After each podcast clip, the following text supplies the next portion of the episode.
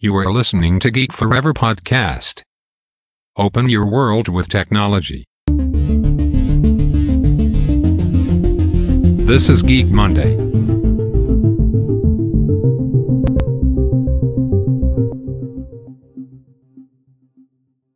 วัสดีครับ ผมดนทราดนจากดดนบล็อกนะครับ และนี่คือรายการ Geek Monday นะครับ รายการที่จะนำท่านไปพบกับเทคโนโลยีใหม่ๆนะครับ รวมถึงธุรกิจต่างๆ ที่กำลังมีบทบาทสำคัญกับชีวิตเราในยุคปัจจุบันนะครับ เราจะเห็นได้ว่าปัจจุบันเนี่ยมีการเติบโตของเทคโนโลยีใหม่ๆ อย่างรวดเร็วนะครับ ไม่ว่าจะเป็นเรื่องของเทคโนโลยีด้าน AI Machine Learning เรื่องหุ่นยนต์ รวมถึงบล็อกเชนนะครับ ซึ่งเทคโนโลยีเหล่านี้เนี่ยกำลังเปลี่ยนแปลงวิถีชีวิตของมนุษย์เราอย่างรวดเร็วนะครับ เราจะเห็นได้ว่าหลาย ๆ ธุรกิจนะครับที่มีไม่มีการปรับตัวทางด้านเทคโนโลยีรวมถึงการไม่เข้ามาสู่เทคโนโลยีใหม่ๆนะครับเราจะเห็นได้ว่าหลายๆธุรกิจเนี่ยล่มหายตายจากไปอย่างรวดเร็วนะครับเทคโนโลยีใหม่ๆเหล่านี้นะครับทำให้ธุรกิจใหม่ๆนะครับบริษัทสตาร์ทอัพใหม่ๆเนี่ยใช้เทคโนโลยีเนี่ยมาทำการ disrupt ธุรกิจเก่าๆนะครับเราจะเห็นได้หลายธุรกิจนะครับที่โดน disrupt โดยธุรกิจใหม่ๆ เทคโนโลยีใหม่ๆเหล่านี้นะครับซึ่งตรงนี้เนี่ยมันเป็นการเปลี่ยนแปลงครั้งสำคัญ เราจะเห็นถึงเศรษฐีหน้าใหม่จำนวนมากนะครับ เกิดขึ้นจากบริษัทเล็กๆนะครับ บริษัทสตาร์ทอัพเล็ก ๆ เราสามารถใช้คนจำนวนน้อยๆนะครับ แต่ว่าสร้างรายได้ให้กับธุรกิจอย่างมหาศาลนะครับ ผ่านบริการของพวกเขานะครับ ซึ่งส่วนใหญ่จะเป็นบริการทางด้านเทคโนโลยีนะครับ ซึ่งเป็นการใช้พื้นฐานของอินเทอร์เน็ตนะครับ ที่มีคนใช้งานอยู่ทั่วโลกเนี่ยเป็นหลักนะครับทำให้สามารถกระจายรวมถึงขยายธุรกิจต่างๆ ได้อย่างรวดเร็วนะครับ ผ่านระบบอินเทอร์เน็ต ซึ่งเราจะเห็นได้ว่าส่วนใหญ่ก็จะมาจากต่างประเทศนะครับ เราจะเห็นจากอย่างตัว Facebook เองก็ตามนะครับ เกิดจากกลุ่มนักศึกษาเล็ก ๆ นะครับทำกันในห้องสมุดนะครับ เราผ่านไปไม่กี่ปีนะครับผู้ใช้งานก็กลับมาใช้งานกันทั่วโลกนะครับ เราเห็นได้ว่าบริการเหล่านี้เนี่ยกำลังมีผลกระทบอย่าง มหาศาลนะครับ ต่อทุกธุรกิจในปัจจุบันนะครับ Facebook เข้ามาเนี่ยก็เกิดการผลกระทบต่อตัวหลาย ๆ ธุรกิจไม่ว่าจะเป็นเรื่องของทีวี สิ่งพิมพ์ หรือแม้กระทั่งเรื่องใหม่ที่ Facebook กำลังเข้ามาอย่างตัว Libra Coin ที่ Facebook กำลังทำ digital currency ขึ้นมานะครับกำลังส่งผลกระทบต่ออุตสาหกรรมทางด้านการเงินนะครับเราจะเห็นได้ว่าการก้าวย่างของ Facebook ในครั้งนี้เนี่ยเป็นเรื่องสำคัญนะครับเพราะว่า Facebook เป็นแพลตฟอร์มขนาดใหญ่นะครับแล้วก็มีผู้ฐานผู้ใช้งานเนี่ยกว่าหลายพันล้านคนทั่วโลกนะครับ ซึ่งหากตัวริบาคอนของตัว Facebook เนี่ยกลายมาเป็นมาตรฐานใหม่ในวงการการชำระเงินออนไลน์ทั่วโลกนะครับเราจะเห็นได้ว่ามันก็จะทำให้หลาย ๆ ธุรกิจเนี่ยอาจจะล้มหายตายจากไปได้นะครับ โดยเฉพาะธุรกิจทางด้านการเงินรวมถึงเหล่าแบงกิ้งต่าง ๆ นะครับ ที่มีอยู่ตามทั่วทุกประเทศในโลกเรานะครับสำหรับ EP นี้นะครับมันมาถึง EP ที่ 11 แล้วนะครับ ผมจะมาพูดถึงเรื่องของอการจับมือกันระหว่างบริษัทยักษ์ใหญ่ทางด้านเทคโนโลยีของจีนอย่างอาลีบาบานะครับกับบริริษัท CP ของประเทศไทย ซึ่งเป็นองค์กรยักษ์ใหญ่แห่งหนึ่งของประเทศไทยนะครับคิดว่าจะเป็นการจับมือกันในเรื่องของทางด้านแพลตฟอร์มทางด้านการเงินนะครับในการนำเอาเทคโนโลยีต่างๆ จากประเทศจีนนะครับตัวอย่างเช่นตัว Alipay ของจีนนะครับของอาลีบาบาเนี่ยก็มีผู้ใช้งานอยู่ทั่วประเทศจีนนะครับซึ่งเป็นบริการหลักของการชำระเงินออนไลน์ในประเทศจีน ใช้ในแพลตฟอร์มต่างๆของอาลีบาบานะครับไม่ว่าจะเป็นตัวเว็บเถาเป่านะครับซึ่งเป็นเว็บ ไซต์ในการขายปีที่ใหญ่ที่สุดในประเทศจีนนะครับ ซึ่งตรงนี้เนี่ยการมาเป็น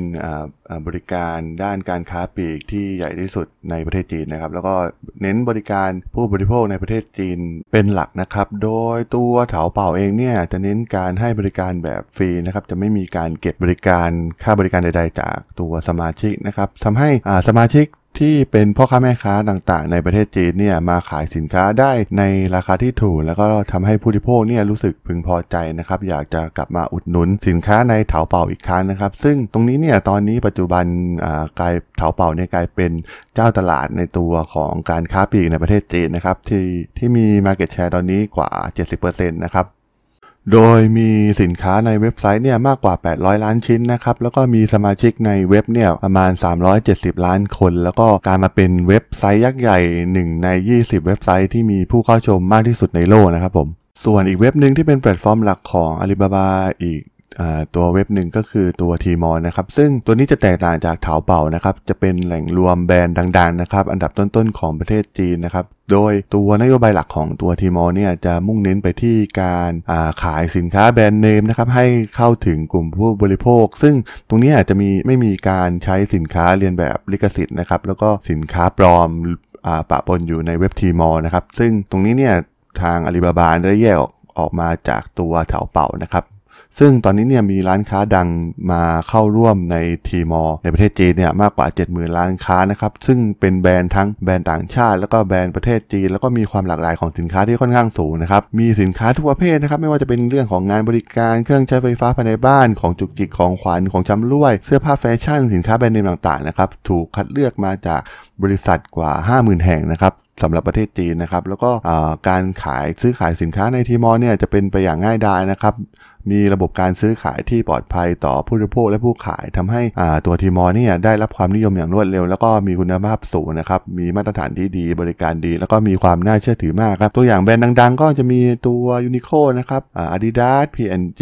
Unilever Gap เเลแบนรีวายครับ ซึ่งช่องทางเหล่านี้นะครับทำให้แบรนด์ต่างๆ จากทั้งในประเทศแล้วก็ต่างประเทศเนี่ยสามารถทำรายได้มหาศาลกับตลาดประเทศจีนนะครับเพราะว่าผู้บริโภคจีนตอนนี้เนี่ยถือว่าเป็นผู้บริโภคที่มีความ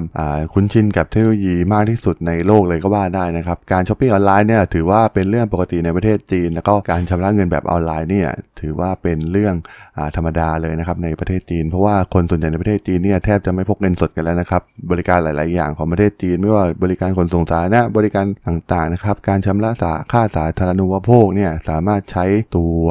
Alipay เนี่ยชำระได้เลยนะครับซึ่งตัว Alipay เนี่ยนะครับก็ถือเป็นนวัตกรรมที่สำคัญอย่างหนึ่งของแจ็คมาเลยก็ได้นะครับ เพราะว่ามันเป็นการบริการที่มีความปลอดภัยของการชำระเงินนะครับ ซึ่งแต่ก่อนเนี่ยที่ประเทศจีนเนี่ยความปลอดภัยของการชำระเงินเนี่ยถือว่าเป็นปัญหาใหญ่ของวงการอีคอมเมิร์ซจีนนะครับ ซึ่งแจ็คได้ทำการสร้าง Alipay ขึ้นมาเนี่ย เพราะว่าเล็งเห็นแล้วว่าตัว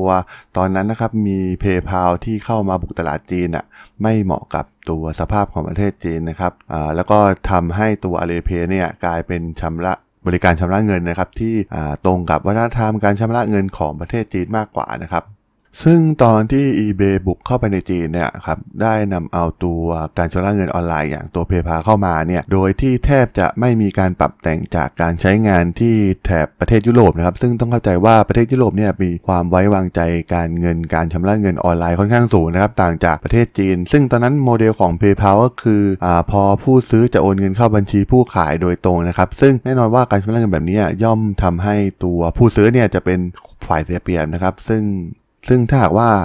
ตัวผู้ขายเองเนี่ยไม่ไม่ยอมรับว่าได้รับเงินแล้วเนี่ยก็มีโอกาสที่เงินนั้นจะสูญหายไปทันทีนะครับในประเทศจีน ซึ่งตรงนี้เนี่ยปัญหาเหล่านี้เนี่ยมันไม่เกิดในประเทศอเมริกาแล้วก็ยุโรป เพราะว่าตัวประเทศฝั่งตะวันตกเนี่ยจะมีระบบเครดิตที่เข้มแข็งครับมากนะครับ ซึ่งทำให้เปิดปัญหาเหล่านี้เนี่ยน้อยมากๆนะครับ ตัวแจ็คหมาเนี่ยมองว่า PayPal เนี่ยมันมีช่องโหว่อยู่มากมายนะครับในการที่จะนำมาใช้ในประเทศจีนนะครับ ซึ่งที่มีความนิยมในประเทศฝั่งตะวันตกเพราะว่ามันเกี่ยวข้องกับวัฒนธรรมในประเทศตะวันตกอย่างชัดเจนนะครับ ซึ่งเนื่องจากตัวระบบเครดิตของตัวระบบ ประเทศตะวันตกเนี่ยมีความเข้มแข็งแล้วก็มีความเข้มข้นมากนะครับ ไม่ว่าผู้ซื้อผู้ขายหากมีใครถูกจับได้ว่าละเมิดกฎเกณฑ์ ก็จะถูกขึ้นบัญชีดำทันทีแล้วก็แล้วก็จะไม่สามารถใช้ PayPal ได้อีกตลอดไปนะครับทำให้อาสิ่งเหล่านี้เนี่ยทำให้คนเนี่ยไม่กล้าแหกกฎนะครับในประเทศตะวันตก แต่ในประเทศจีนเนี่ยมันแตกต่างกันสิ้นเชิงนะครับวัฒนธรรมการค้าขายในประเทศจีนเนี่ยอยู่บนพื้นฐานของวัฒนธรรมของจีนนะครับ โดยใช้สายสัมพันธ์ connection เป็นหลักนะครับ ซึ่งหากวันไหนผู้ซื้อเกิดอารมณ์ไม่ดีขึ้นมาเนี่ย ก็มีโอกาสที่จะวิจารณ์ ผู้ขายในทางไม่ดีได้นะครับ ซึ่งตรงนี้เนี่ยก็จะนำไปสู่การขึ้นบัญชีดำซึ่งตัวผู้ขายเนี่ยจะเป็นฝ่ายเสียเปรียบอย่างมากนะครับ หาก ใช้รูปแบบของ PayPal มาใช้ในประเทศจีนนะครับ แล้วก็ที่สำคัญก็คือพฤติกรรมของประเทศผู้บริโภคประเทศจีนเนี่ยการใช้ credit card เนี่ยไม่เป็นที่นิยมเหมือนในยุโรปนะครับ แล้วก็ประเทศจีนเนี่ยยังคงเป็นตลาดผู้บริโภคที่มีการใช้บัตรเดบิตของธนาคารเป็นหลักนะครับ ซึ่งทางแจ็คหมาเองก็ได้ปรับใช้โมเดลแบบง่ายๆนะครับ ซึ่งเป็นเอกลักษณ์วัฒนธรรมของคนจีนก็คือ ให้ผู้ซื้อเนี่ยโอนเงินเข้าบัญชีออนไลน์บัญชีหนึ่งของ Alipay ก่อนนะครับ จะเป็นคนโดยทาง Alipay เนี่ยจะเป็นคนแจ้งผู้ขายว่าผู้ซื้อได้โอนเงินเข้ามาแล้ว แล้วก็ให้ทำการส่งสินค้าได้นะครับ ซึ่งหลังจากผู้ซื้อได้รับสินค้าแล้วก็ตรวจสอบสินค้าแล้วก็ พบว่าไม่มีปัญหานะครับ ก็จะแจ้งต่อ Alipay ว่าได้รับสินค้านั้นแล้ว ให้ชำระเงินกับผู้ขายได้นะครับ จากนั้น Alipay ก็จะทำการโอนเงินจากบัญชีออนไลน์กลางของ Alipay นะครับไปยังผู้ขาย ซึ่งผู้ขายสามารถที่จะไปเบิกเงินจากธนาคาร ซึ่งตรงนี้เนี่ยเราจะเห็นได้ว่าเป็นโมเดลง่ายๆนะครับอของ Alipay ที่ทำที่แจ็คมาทำการสร้างออกมานะครับซึ่งตัว Alipay เนี่ยก็จะเป็นไม้เด็ดสำคัญอย่างหนึ่งเลยนะครับ ที่ตัวเถาเปาเนี่ย ในการล้มคู่แข่งยักษ์ใหญ่อย่าง eBay ที่ตอนนั้นมาทำตลาดในประเทศจีนนะครับ ซึ่งการทำงานที่รูปแบบคล้ายกับเป็นคนกลางอย่าง Alipay เนี่ยทำให้มูลค่าการซื้อขายออนไลน์เนี่ยของประเทศจีนเติบโตขึ้นอย่างรวดเร็วนะครับ แล้วก็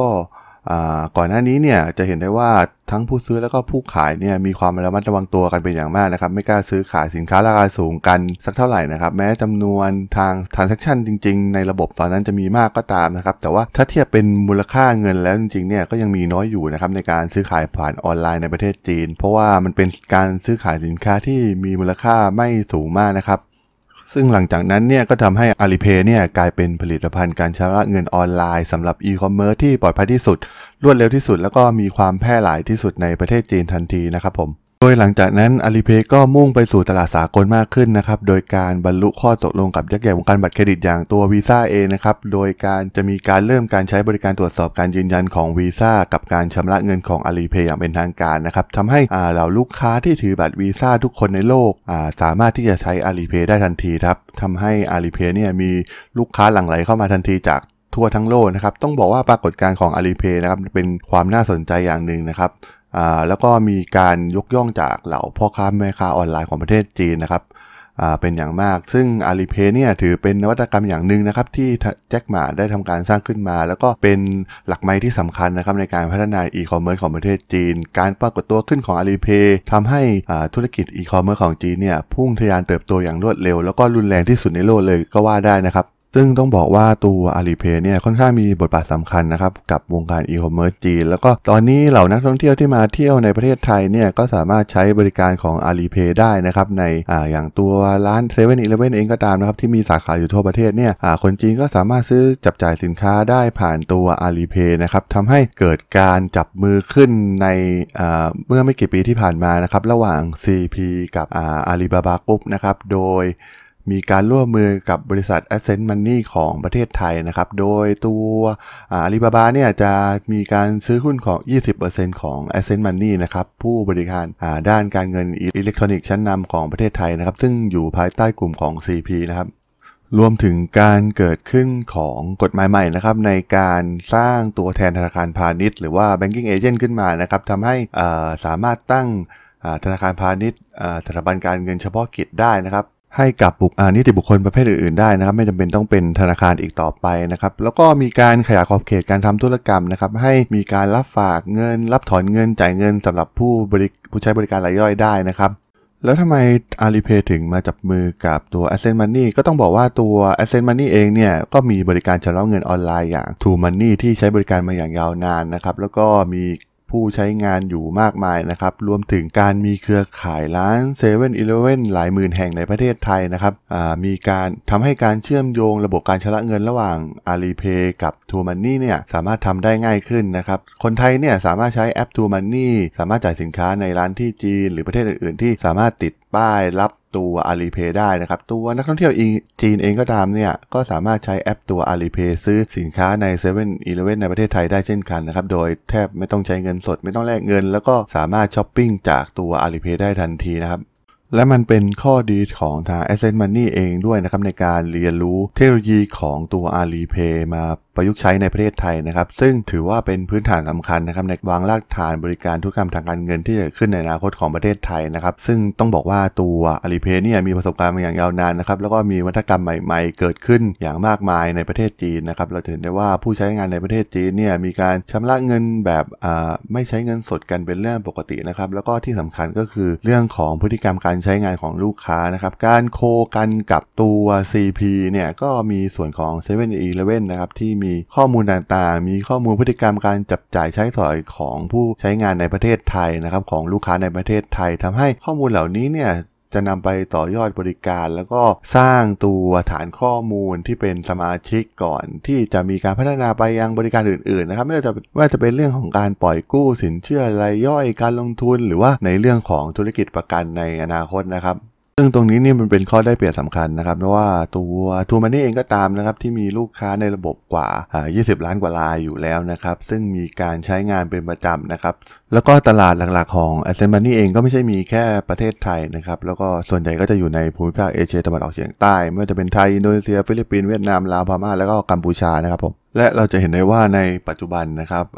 การซื้อสินค้าจากเว็บจากประเทศจีนไม่ว่าจะเป็นเถาเป่าทีมอยังมีข้อจำกัดอยู่นะครับในในเรื่องของการที่ต้องผูกตัวแพลตฟอร์มเข้ากับตัว Alipay นะครับทำให้เป็นอุปสรรคที่สำคัญของคนไทยนะครับในการซื้อสินค้าผ่านตัวเว็บดังกล่าวนะครับ ซึ่งนับจากการร่วมมือกันระหว่างตัว Alipay กับ Ascent Money นะครับก็จะทำให้การนำเอาตัว TrueMoney เนี่ยสามารถไปช็อปสินค้าผ่านตลาดอีคอมเมิร์ซของประเทศจีน ที่มีสินค้ามากมายมหาศาลนะครับ แล้วก็เป็นสินค้าที่มีราคาถูกได้ด้วยตัวเองนะครับ โดยไม่จำเป็นต้องมีการซื้อผ่านพ่อค้าคนกลาง แล้วก็ไม่ต้องเสียค่าธรรมเนียมอีกต่อไปนะครับทำให้อ่ามันเป็นการเปิดการ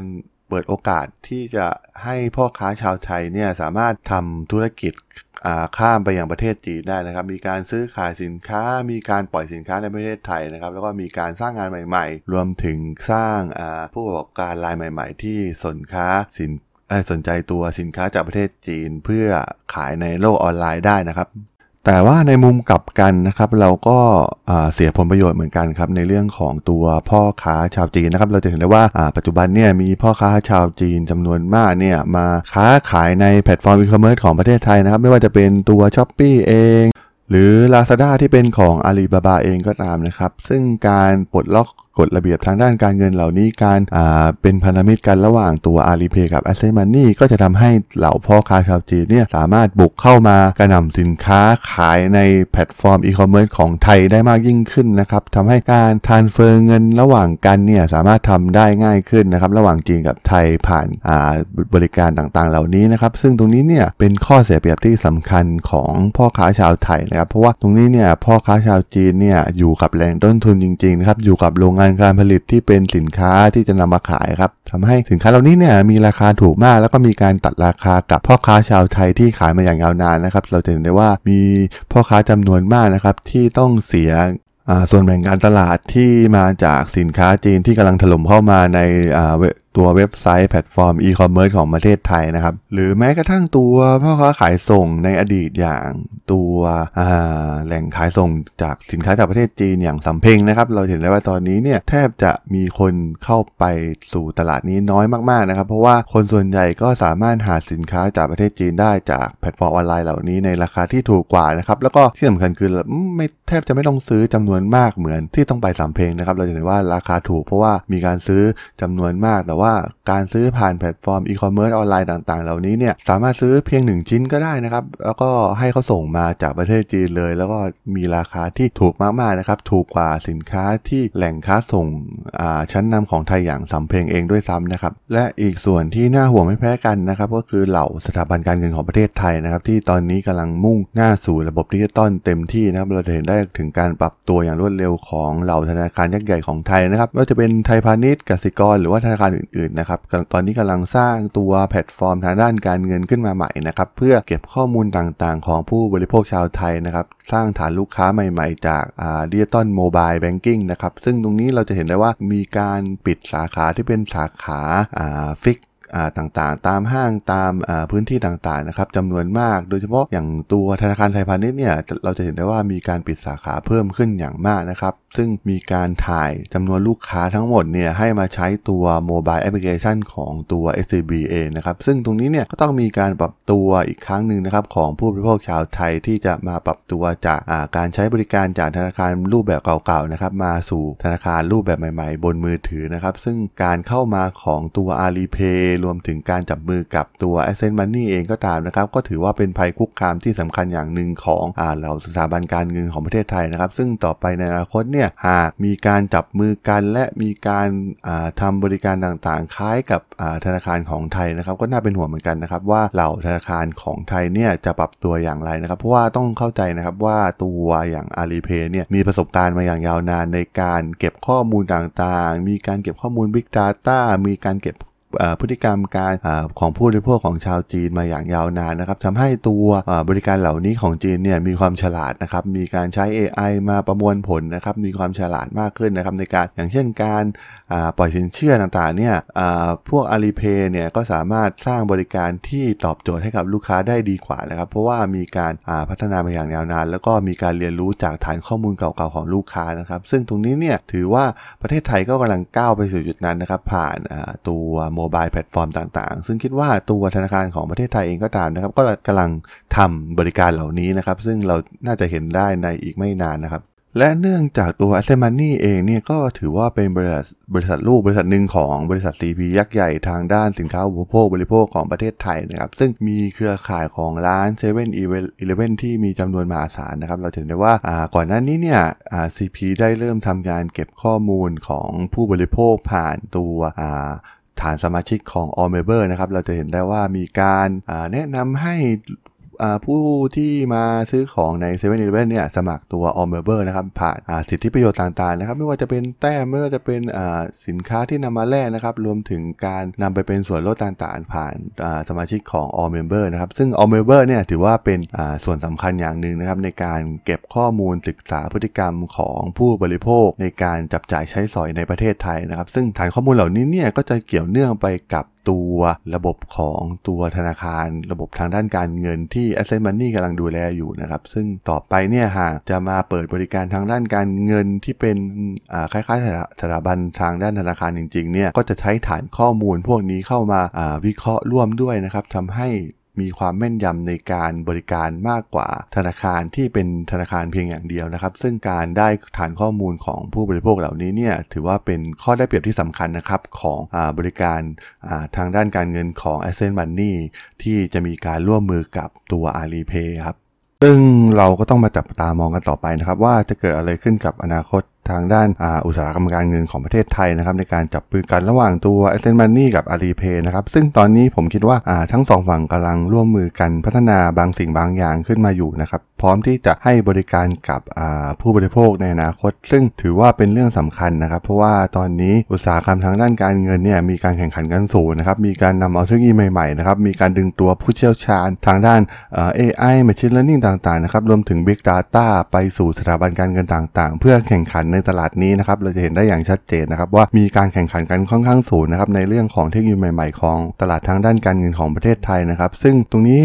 ผู้บริโภคก็จะได้อ่ามีบริการใหม่ ๆ เกิดขึ้นนะครับ แล้วก็มีบริการที่ดีขึ้น ซึ่งคิดว่าทุกสิ่งทุกอย่างที่เกิดขึ้นนะครับ น่าจะเป็นผลดีกับผู้บริโภคในอนาคตได้อย่างแน่นอนนะครับผมสำหรับ EP นี้นะครับในเรื่องของตัว a s s e m o n y กับ Alipay ที่ผมจะพูดถึงนะครับ ก็ขอจบไว้เพียงเท่านี้นะครับอ่าอย่าลืมติดตามกันด้วยนะครับ อาทิตย์หน้าพบกันทุกวันจันทร์นะครับ แล้วก็ฝาก Follow กันด้วยนะครับ ตอนนี้มีอยู่ 2 แอปนะครับในส่วนของ Podbean แล้วก็ตัว Spotify นะครับสามารถ เข้ามา Follow กันได้เลยนะครับทำการเสิร์ชคำว่า Geek Forever Podcast ได้เลยนะครับ พบกันใหม่จันทร์หน้านะครับผม สวัสดีครับ